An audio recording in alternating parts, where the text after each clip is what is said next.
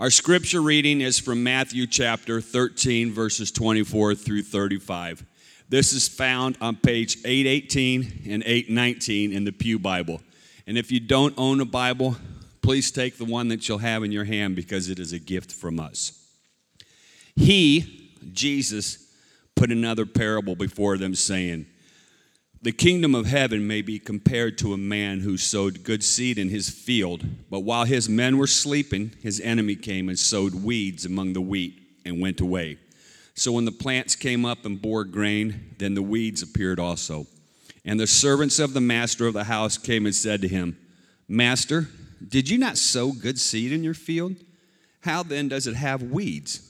And he said to them, An enemy has done this. So the servants said to him, then do you want us to go and gather them? But he said, No, lest in gathering the weeds you root up the wheat along with them.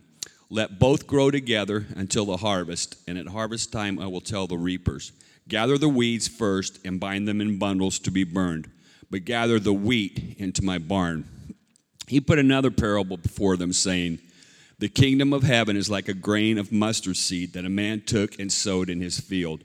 It is the smallest of all seeds, but when it is grown, it is larger than all of the garden plants and becomes a tree, so that the birds of the air come and make nest in its branches.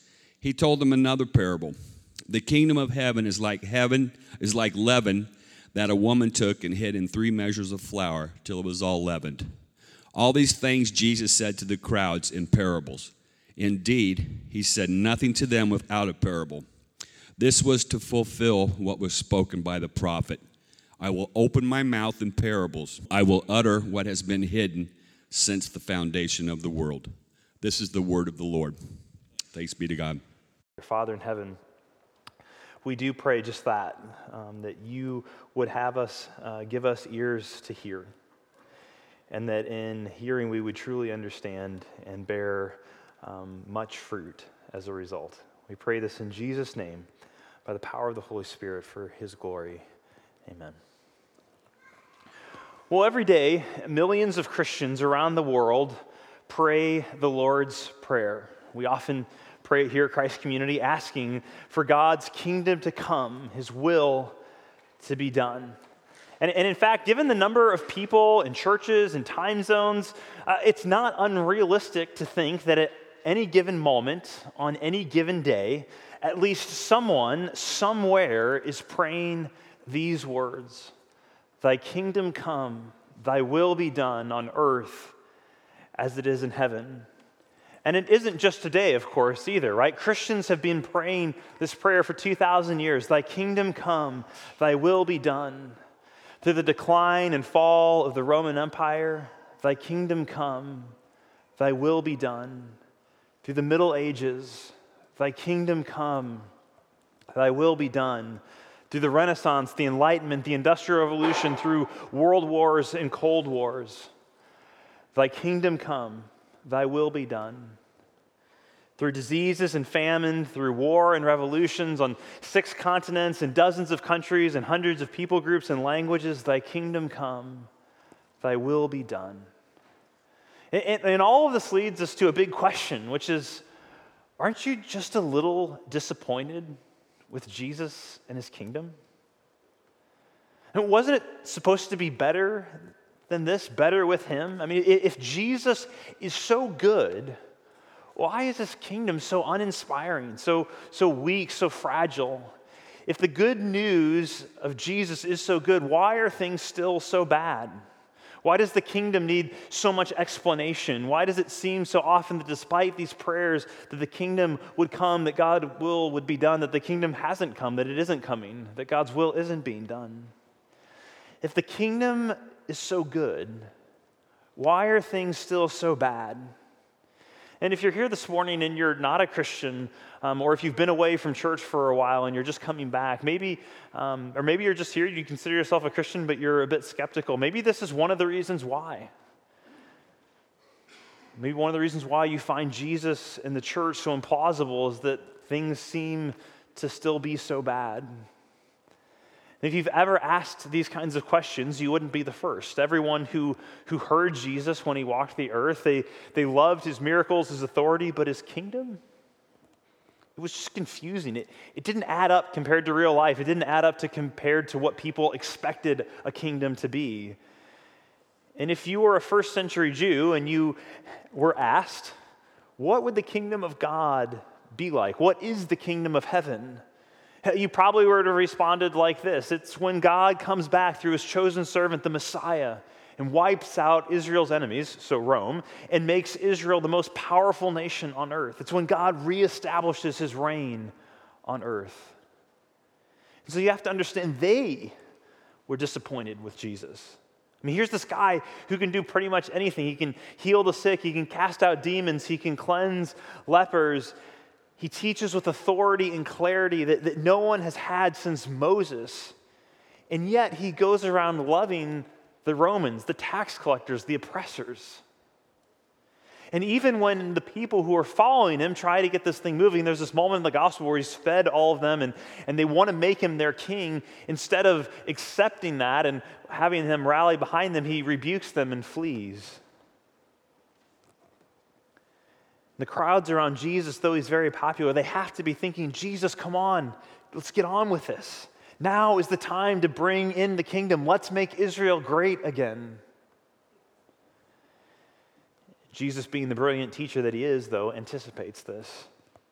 He, he understands that our expectations of him and what he's doing will not always align with the reality of who he is and what he's doing, and perhaps even more significantly, how he's doing it.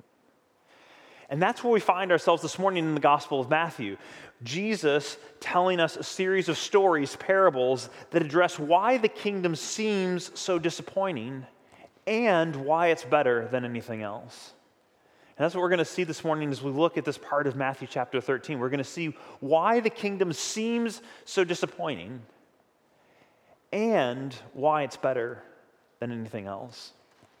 Last week, we looked at the parable of the sower and the soils and thought about what do parables do, how do they work. And Jesus continues this week speaking to the crowds in parables. And he tells them three parables to get at why the kingdom can seem so disappointing.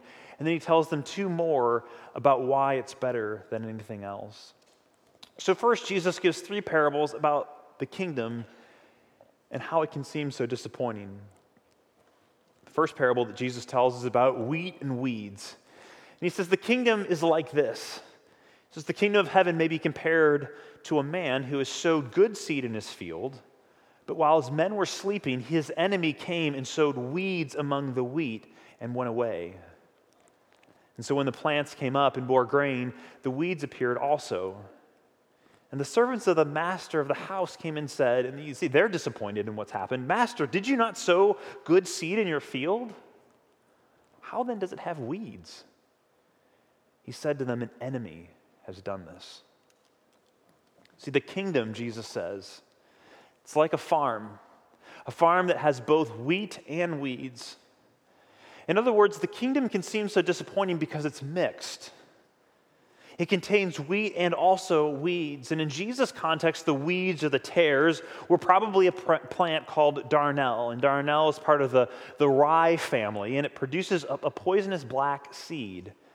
Now, when the plants are growing, though, it's difficult to tell them apart. The roots intertwine in the soil, so it's almost impossible to remove the weeds without damaging the wheat also. But when the plants are fully grown and ready to be harvested, the difference becomes much more obvious, and you can cut them all down together and then easily separate out the wheat from the darnel. Jesus explains later in the passage that the, the field is the world and the good seed are the sons and daughters of the kingdom, those who have placed their trust and their hope in Jesus, this unexpected, unlikely Messiah. And the weeds are those who have aligned themselves with the, this enemy, this evil one. This is another moment in the Gospels where Jesus makes a pretty stark, stunning statement. He did this back in, in, in, uh, in chapter 12 as well, where he basically says, If you're, you're either with me or you're against me. Jesus doesn't give us sort of a third neutral category. You're either with me or you're against me, he says. And Jesus says there's a counterfeit, an enemy working in the midst of the kingdom. And he says, I don't plan to deal with that until much later. And so the two kingdoms grow together. And the reason that the farmer waits, waits to deal with these weeds, is to show mercy. He doesn't want to destroy any wheat and he's delaying for our good, for your good. We have to be careful about being too eager to have God come and destroy all those evil people out there somewhere. Because as Paul, one of Jesus' earliest followers, reminded the Jews in a letter, in his letter to the Romans, the Jews were feeling superior to the pagans, and Paul reminds them do not show contempt for the riches of God's kindness, forbearance, and patience, not realizing that God's kindness is intended to lead you to repentance. God's kindness, His forbearance, His patience, they're, they're an overflow of His merciful character, and they are provided so that many, many would be led to repentance. So we have to guard ourselves about, about pre, being prideful and thinking, now that I'm a Christian, God, you can come and rip out all the weeds. Because if you're here and you're a Christian this morning, what, what do you think that you were before? You were a weed. God, in His mercy, didn't tear you out. You were a weed headed for judgment, and he showed mercy. See, Jesus' kingdom can seem disappointing because it's mixed, and it will be until the end. So expect opposition. See, not everything growing in the field belongs to God. Not everything is aligned with His goals and His purposes. Uh, so, so don't blame Him. There's an enemy. Jesus calls him the evil one. And as you read through the story of the Bible, it's clear from beginning to end that evil has a supernatural origin, a supernatural element to it. And recently, Rachel and I have been watching the, the Netflix original show Daredevil about this superhero character. It's a really thoughtfully written show. It's not for the faint of heart in terms of violence, but in this show, Rachel and I are watching it, and toward the end of the second season, it kind of takes this, this turn toward the, the supernatural in the, in the evil. And we were sort of lamenting this because we were like, a lot of these superhero shows, it's like they go on long enough and then it kind of gets into this weird supernatural stuff. And we're like, can't they just keep fighting crime? But as we talked about it, we realized that so many films and movies in our culture and shows go that direction because, in our cultural context, even in our Christian cultural context, we largely dismiss the supernatural realm, certainly a, a malevolent one at least, and yet somehow we know. We know deep down that the problem is more than just Wilson Fisk or the Punisher or a Japanese crime syndicate. There is real supernatural evil in the world. We know it. And it comes out in our stories, even if we deny it in our science. And because there is an evil one, an evil one sowing weeds, sometimes it looks like Jesus is losing. Sometimes it looks like things are going backwards and not forward. Sometimes it seems like the prayer, Thy kingdom come, Thy will be done, is going unanswered. So don't be surprised by this. Jesus said it would be this way wheat and weeds together. And also, don't withdraw from the field, from the world. Remember that Jesus says, let them grow together. Don't, don't cloister yourself off. Yes, we as a church are to be a counterculture, an alternate society, but a counterculture for the common good. In the book of Jeremiah, God calls his people to live a life of flourishing, even as they live in the exile, exiled in the city of their enemy in Babylon. That's what Jeremiah 29 says. That's what the Lord Almighty, the God of Israel, says to those I carried into exile from Jerusalem to Babylon. Build houses and settle down, plant gardens and eat what they produce, marry sons marry and have sons and daughters. Find wives for your sons and give your daughters in marriage, so that they too may have sons and daughters. Increase in number there, do not decrease. Also, seek the peace and prosperity of the city to which I have carried you into exile. Pray to the Lord for it, because if it prospers, you will too prosper. The field is mixed, so don't be surprised when you experience opposition. Jesus said it would be this way. Next, Jesus tells another parable about seeds and plants, and then one about baking and bread. And they reveal that the kingdom can seem disappointing because it starts so small. The kingdom can seem disappointing because it starts off so small. Jesus says the kingdom is like a mustard seed, this super tiny thing that then grows into a large plant. But at first, it seems so small, so insignificant, so fragile, something that can easily be eaten by the smallest bird. But when it is fully grown, becomes a place that birds can make their nests in. And similarly, the, the, kingdom is like a woman who's, who's making bread. She hides a little bit of leaven. It's not the same as yeast, it's, it's like a lump of fermented dough. Sort of like if you ever got one of those bags of like friendship bread, you're always a little bit like, should I actually make this or not? Um, but it's this little bit of, of, of dough that's already been fermented, and, and, they would knead that in to this large loaf. And, and slowly, almost imperceptibly, it permeates the whole thing and causes it to rise.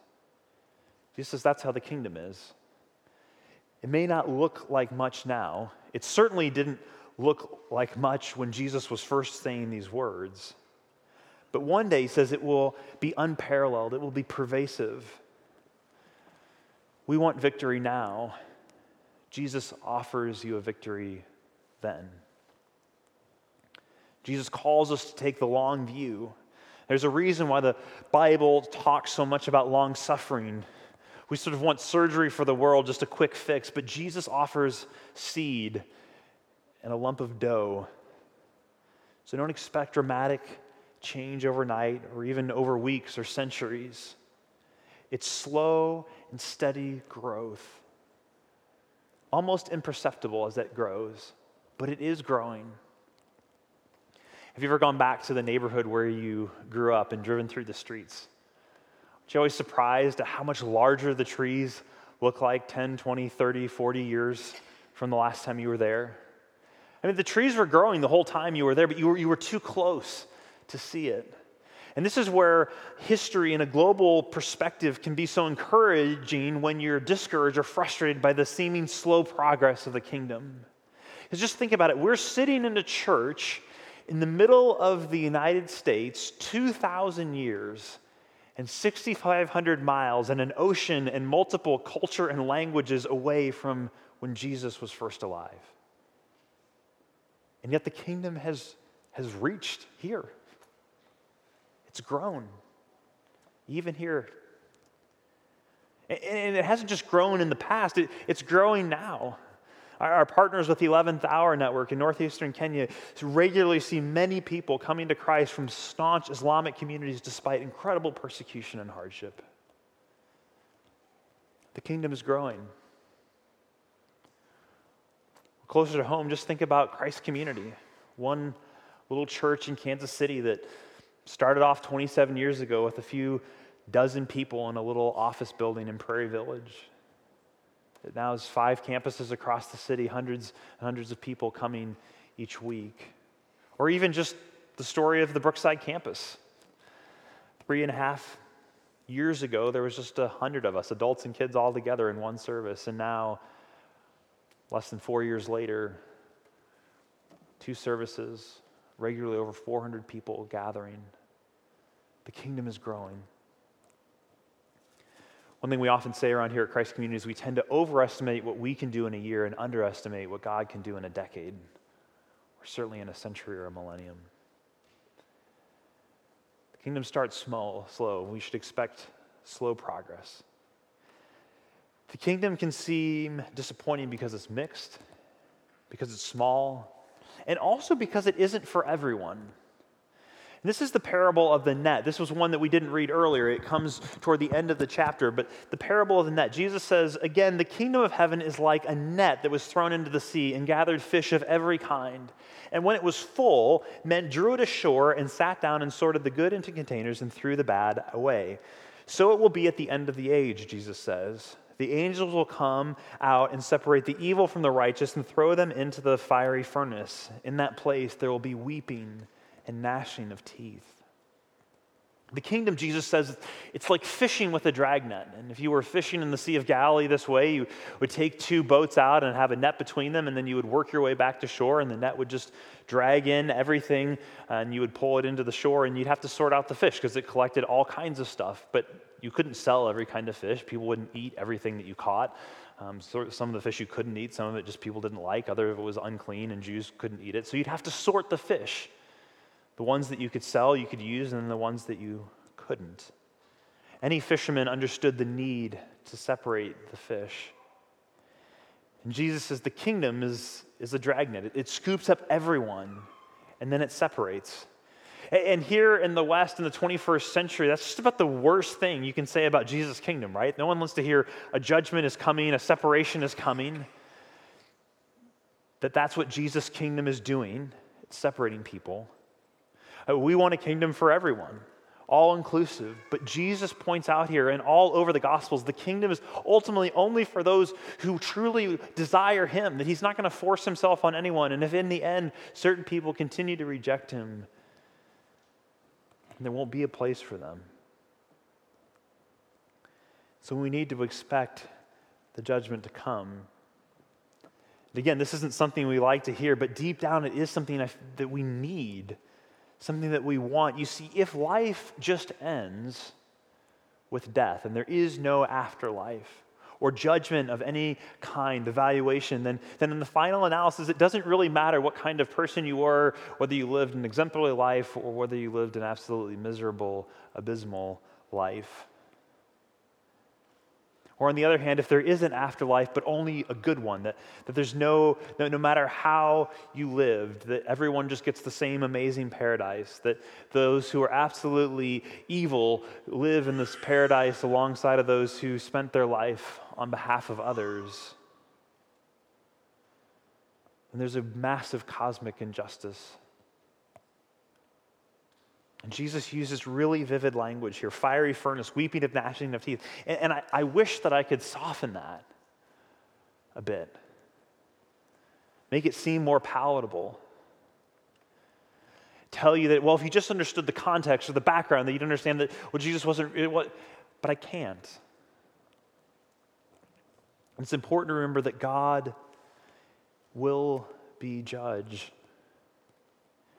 It's also important to remember that He is the one who will be judge.